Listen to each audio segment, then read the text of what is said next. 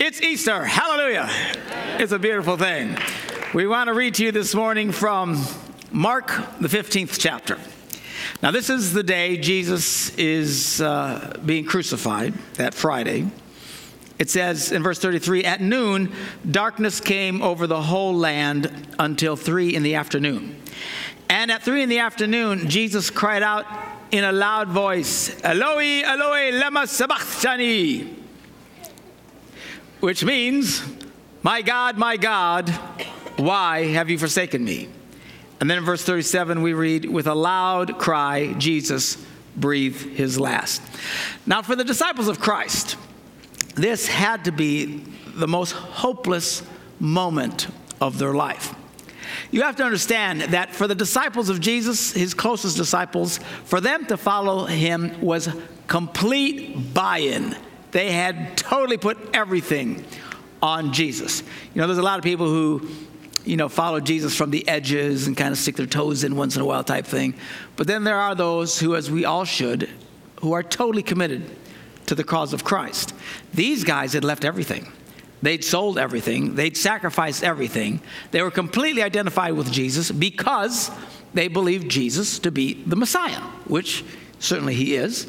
And they expected him to come as the conquering Messiah, which he will someday when he returns. Next time he comes, he's not coming in a manger. He's coming back kicking butt and taking names. You know what I'm saying? It's going to be spectacular. But the Bible also talked about him coming very humbly and suffering.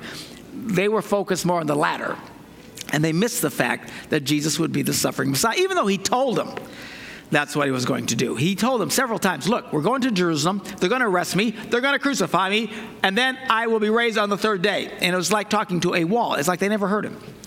They were totally shocked when it happened. But I guess in all fairness to them, we're all that way. The Bible tells all of us, hey, life is hard. And then when life is hard, we're surprised. How did this happen? I don't know. We're all kind. So we can't just slam the disciples. But even though Jesus told them, they were shocked when it happened. So here they are. He gets arrested.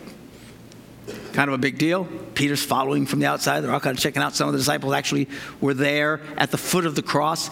Even when he was still breathing on that cross, as horrible as all that was, they still held out hope. In fact, you can read where they said that some were saying when he cries out like this, look, God's going to come and save. God's going to come and save him. Because surely now God's going to show up. I mean, it's awful, isn't it? Surely now God will show up. There was still hope. And then Jesus took his last breath. And now all hope was gone. They were stunned. They did not expect this. They were amazed that this happened. They all went back totally disheartened and without hope. Now, Satan, of course, was grinning from ear to ear like a Cheshire cat. Couldn't have been happier. He thought this was a big win for him. See, the Bible says that Satan had no idea what was going on. The Bible tells us if Satan would have known that Jesus would be crucified, then raised from the dead, and Christianity would spread throughout the earth, he would have never messed with him. But he was ignorant. He thought he had a big win. He loves it when people get depressed. Here there's disciples who are all full of faith. They're just, and he's happy. Satan wants to fill people with a sense of hopelessness. And you can tell you're in a state of hopelessness when you think like this. It's too late. It's too far gone. Nothing more can be done. You see, once a person has been convinced that there's nothing more that can be done, all hope leaves, and what moves in is despair, emptiness, and deep depression. A sense of profound hopelessness. And a state of hopelessness is a terrible place to be.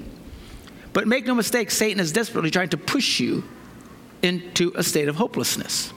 Now, the Bible teaches us that we should never lose hope, that we should always live in the encouragement of hope. You can read it throughout the Old Testament. Psalm 9 encourages people, look, the Lord is a refuge for the oppressed, a stronghold in times of trouble.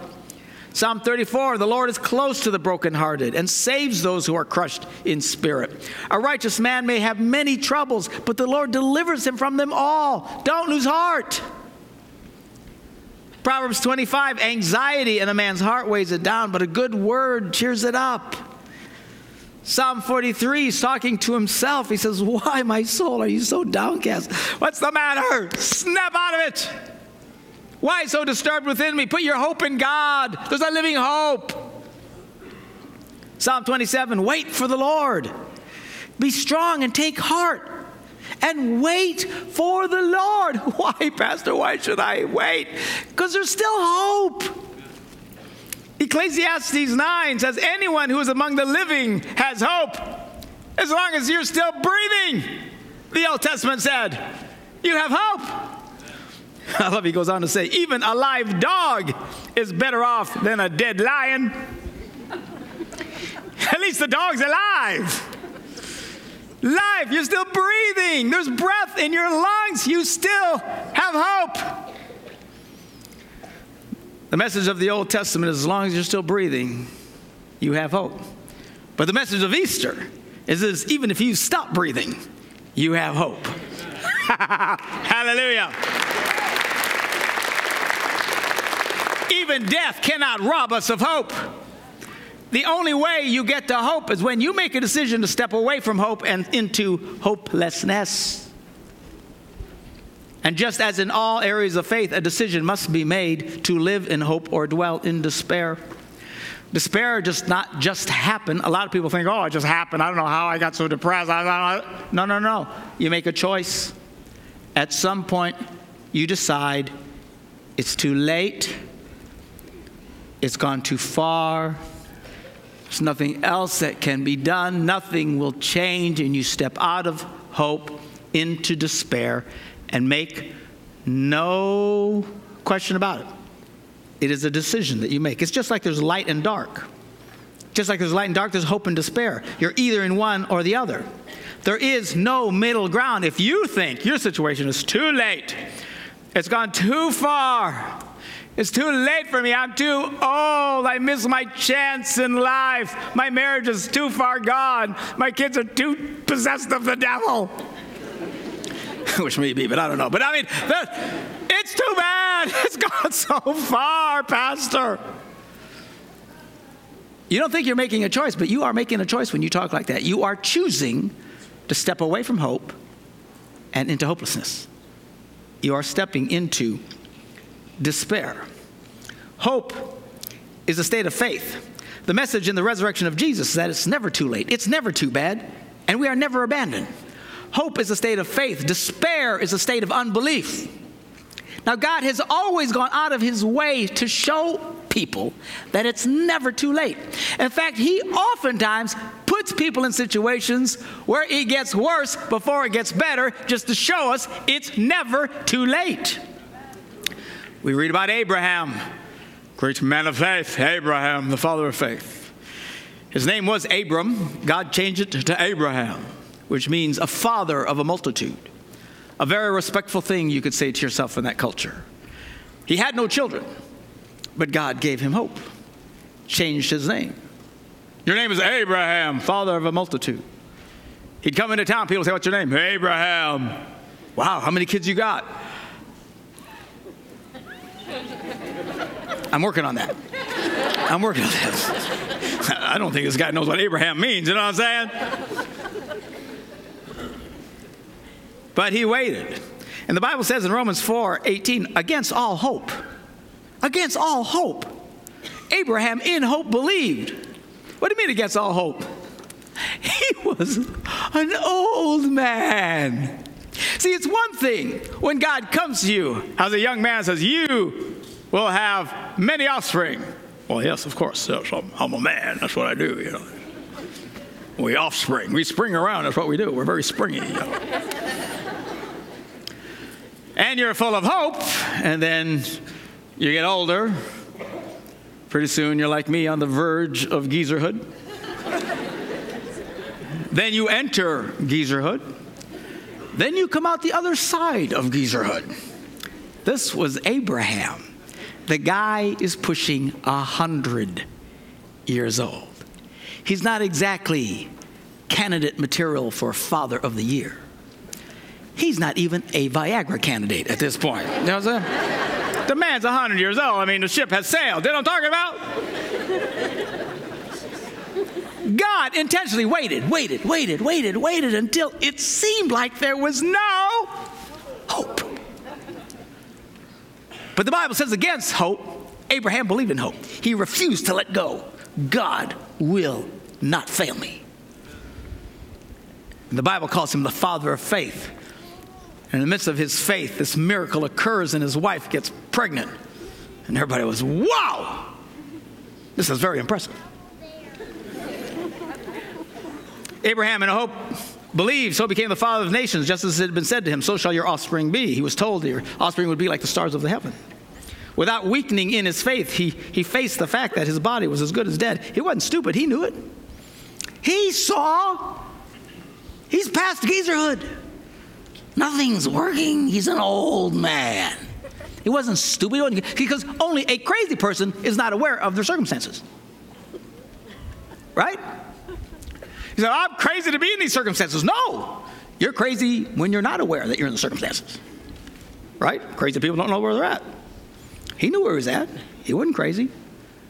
He knew what his body was. He knew the station. But in the midst of seemingly hopelessness, he hung on to hope. He did not waver, and God brought the miracle. It says, since he was about 100 years old, and then Sarah's womb was also dead, he knew he was not a stupid man. He knows how these things work, but stood in faith. Moses, same situation with Moses. This is throughout the Bible. Now we all know the story of Moses. Moses comes to Pharaoh and says, let my people go. Pharaoh goes, I'm not letting them go. He says, all right, then you're going to have a plague. Plague comes. Pharaoh says, I'm still not letting them go. Another plague comes. I'm still not. I mean, how dumb is this Pharaoh? Plague after plague. I'll tell you what, you fill my house with frogs, I'm out of there. But this cat wouldn't let up. Plague after plague after plague after plague, and finally goes, okay, go. And finally, this nation of slaves steps into freedom. After 400 years of slavery, they step out free at last, free at last. Thank God Almighty, I'm free at last. And they didn't go out poor. The Bible says they raided the joint before they left. They took everything, all the gold, all the silver, all the big screen TVs. They took it all. The Egyptians were freaked out, but after all those plagues, who could deal with it? And the Bible says they are headed toward freedom. It's all good. Now, we know they wound up by the Red Sea trapped. But what a lot of people don't understand is they weren't headed for the Red Sea. They were headed for freedom. It's all good. I'm out of here, right? And then God tells them, no. Okay, wait a minute. Okay, and then it says here, Exodus 14, then the Lord says to Moses, okay, tell the Israelites to turn back. What? Hello, we're out of here. No. Turn them around. And then encamp near P. Harith, whatever, between Migdal and this, it's south of Madison. Okay?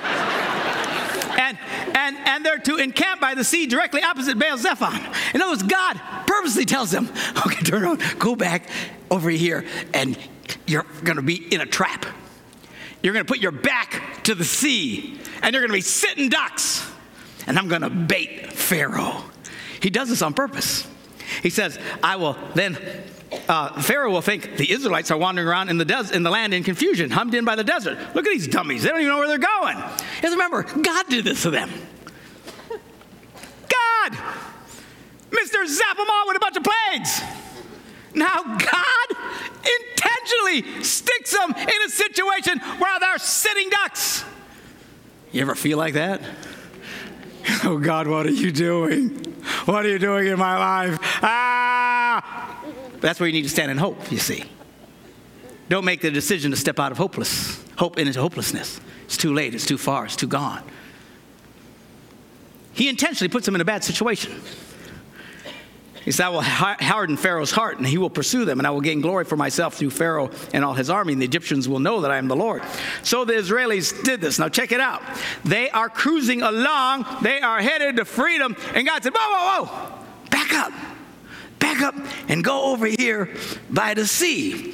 I need to put you in a situation where it looks really bad, where you are trapped. They are hemmed in. God told them to go to a place where it seemed hopeless. And the people freaked. Pharaoh did see that they were trapped. He said, let's go get them. And the Bible says in verse 10, as Pharaoh approached, the Israelites looked up, and there were the Egyptians marching after them, and they were terrified and cried out to the Lord. And they said to Moses, was it because there were no graves in Egypt you brought us out here in the desert to die? What have you done to us by bringing us out of Egypt? They freaked. We're toast. It's too late. We had it made. If we'd have just kept heading south, we're good. But no, we got to back up. God puts us in a hopeless situation. God, why did you do this? Why did you do this? God did it on purpose. Why? Just to prove it's never too late. The Bible says, then Moses stretched his hand over the sea, and all night long the Lord drove back the sea with a strong east wind and turned it into dry land. The waters were divided, and the Israelites went through the sea on dry ground with a wall of water on their right and on their left. Of course, the Bible tells us the Egyptians thought, well, if they can go through there, we can go through. So the Egyptian army comes barreling down, and Moses goes, and the whole thing, and they all got killed. That's they took a bath. It was not good. Why would God do that? Why would God intentionally stick them in a situation where it got worse? I know what a lot of people think. They think, oh, God must not care because it's gotten worse. Listen to me. It's never too late. It's never hopeless.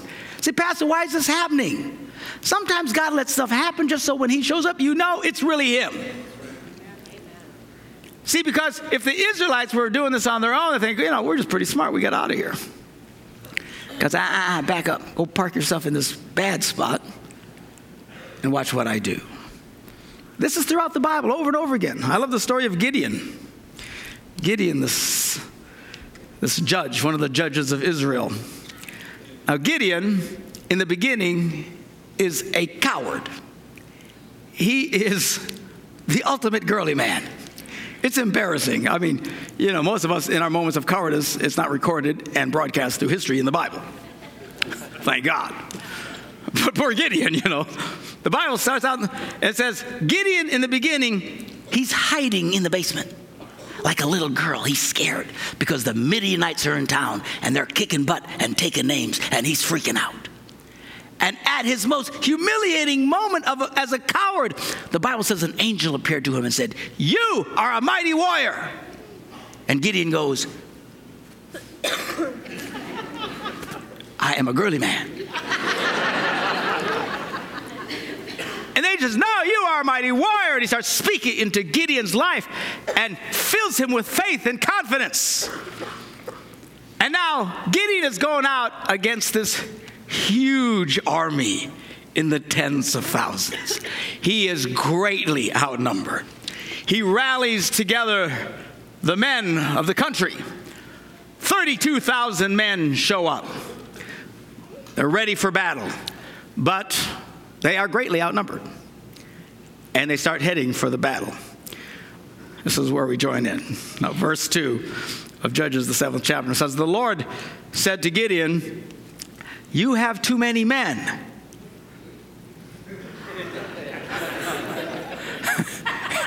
Excuse me? We don't have enough men. We are greatly outnumbered. God says, no, you got too many guys. And this is what his reasoning is. He says, I cannot deliver these Midianites, into your hands, or Israel will boast and say, well, my own strength has saved me. See, sometimes God allows you to get in situations so you can start to understand you can do this on your own, that only he can do it. And you start to lean on him and trust him. And God then shows up if you'll stay in faith. But see, a lot of us, we get to that point and we step out of faith into despair. And we become hopeless. And then you stay stuck in that place. So anyway, God tells him this. He says, now announce to the army, anyone who trembles with fear may turn back and leave Mount Gilead. And so 22,000 men said, okay, see ya. And they took off. Now, this is humiliating. This is very non-manly. I mean, you've all seen movies, right? In these scenes where these guys are going into these impossible odds, and the leader looks at the man and says, anybody want to turn back? Turn back now. And of course, nobody ever turns back, right? Because you're a man. We're men. Somos hombres. We have to stand our ground, right? Even if you're scared to death, you're not going to turn around and go. That would be unmanly. Even a man's got to fake it at some point, you know what I'm saying? Yeah. Oh, yeah, no problem. I'm not leaving. No, I'm staying here. I mean, who in the movies ever turns? Nobody goes back. It's totally unmanly to turn around and go back. So Gideon comes to his guy and says, look, anybody afraid, just turn around and go home. 22,000 guys go, oh, great, man, I'm out of here. I was like, what? Clearly, they never saw an Arnold Schwarzenegger movie, these people. You don't turn back. Men don't turn back in those situations. 22,000 guys turn around and leave. Seriously discouraging. So he's down to 10,000 men. Okay. 10,000, you know, 10,000 guys, at least something. And verse 4, the Lord says to Gideon, there are still too many men. What are you doing to me? What do you mean there's too many men? I'm down to 10,000. I have 32,000. Thanks for the help, by the way. The Lord says, take them down to the water, and I'll thin them out there for you.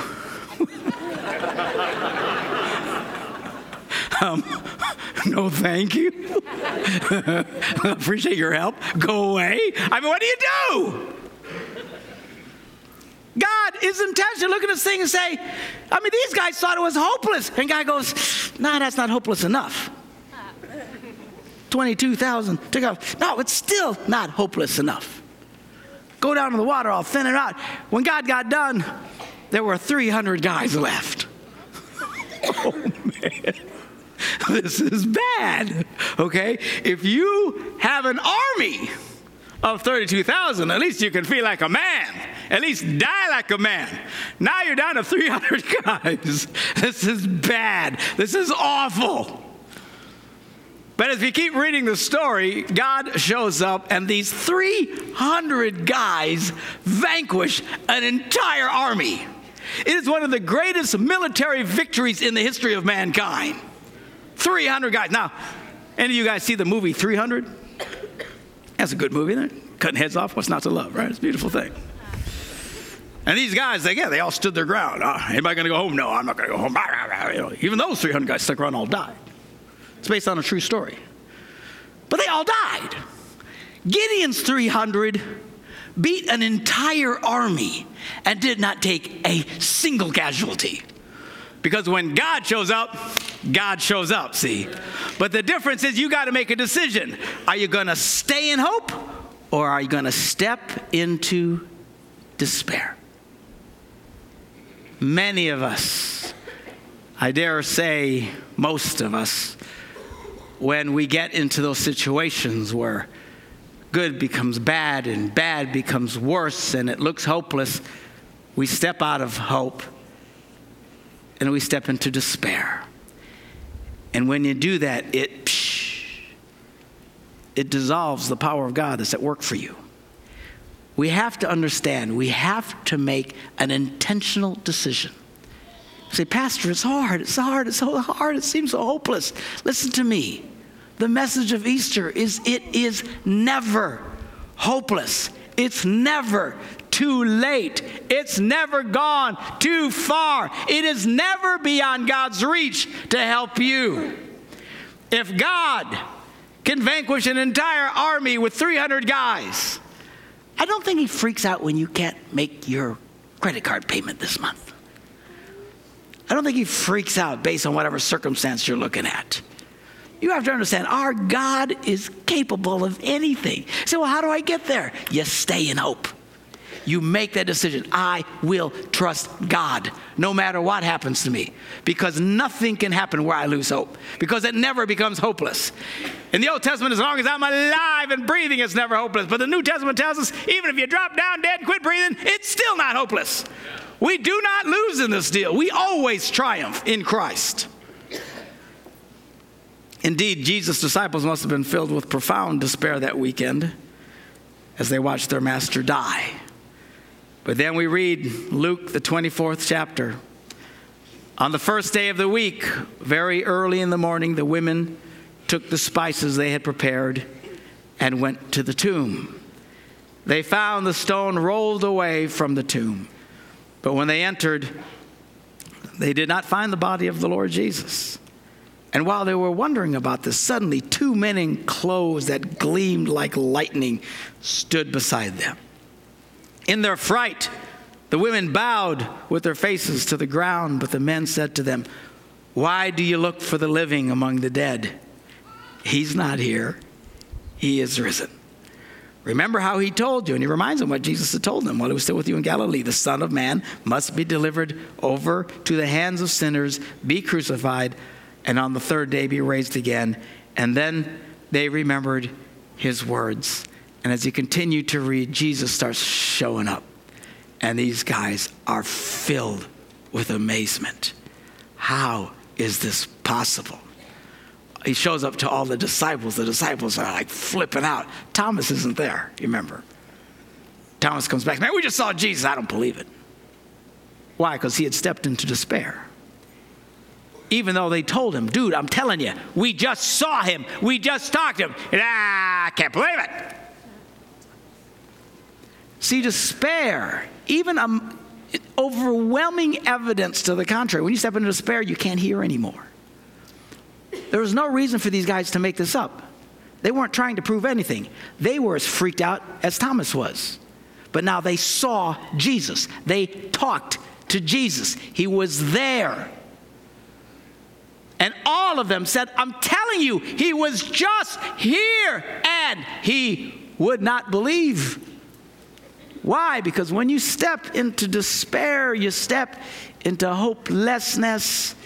You can't hear anything. You can't hear me. You can't hear your family. You can't hear your Christian friends trying to speak into your life. Listen to me, friends. You need to be careful. You need to be careful not to make that intentional step into despair. You say, "Pastor, but it's so hard. It's gotten so bad." I know, sweetie, but you have to understand, it's never too late. Your situation is never so far gone that God can't show up. Thomas finally says, "Until I actually feel him and touch him and put my fingers into his hands where the nails were, I'll never believe." Finally, Jesus shows up and says, "Hey, Thomas, here, put in your fingers." And of course, he falls to the ground and says, "My Lord and my God." Jesus said, "You know, you believe, but blessed are those who believe and never see." That's you. That's me. We still experience 2,000 years later this glorious experience of faith in God through Jesus Christ. And this encouraging message this morning is, be patient. Don't lose heart. Don't give up. Keep praising and celebrating God, because it's never too late. And when you start to really understand that, it changes you on the inside. Even though you might go through miserable circumstances, and we all go through miserable circumstances from time to time. But when you stand in faith, you can keep celebrating. Why? Because you have hope. Even though, as my phone goes off, that's embarrassing.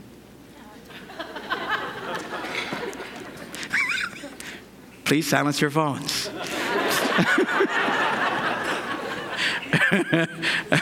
Sorry about that. Even when things seem totally hopeless, you can still have hope and be filled with joy, even though you don't have it yet.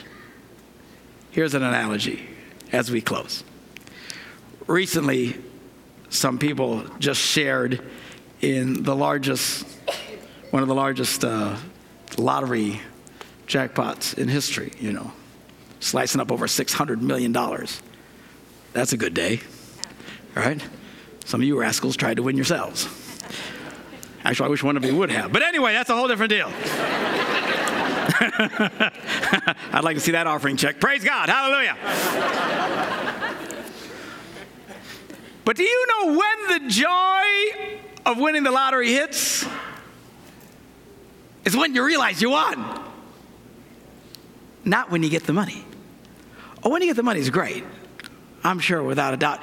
But I dare say when they get the money, there's more pressure on them than ever. Oh, everybody's after me. You know, you start hearing from relatives. You thought we're all dead.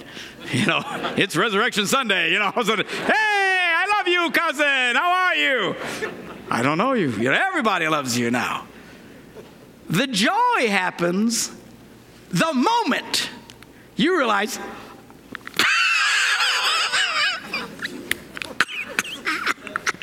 I won. Now listen to me. These guys might be in terrible circumstances. They maybe can't pay their bill. They maybe just lost their job. I'm telling you, the minute they see they have won, joy sweeps over them. They are ecstatic. Has anything changed? No. Are they still broke? Yep. Are they still in the same house they've been in all those? Yes. Physically, in reality, nothing has changed, yet they are filled with inexpressible joy. Why? Because they realize, I won. You have to understand, people oftentimes look at Christians and say, why are you people so happy? What's the matter with you folks? Your situation stinks. Things are awful. You're still in jail, for heaven's sakes. Hallelujah to all our prisoners here.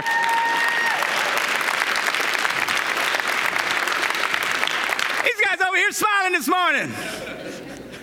They don't get to go home and watch TV. After this, you go back to jail. Don't worry, they're not violent. Clutching their children closer. Oh my gosh, oh my gosh. This non-violent criminals, they get out for church. God bless them. They're working their way out of the system. Hallelujah. But yet they're filled with joy. How can a Christian be filled with joy even when things are hard? Because we never lose hope. We win! We win! That's the message of Easter this morning. Hallelujah.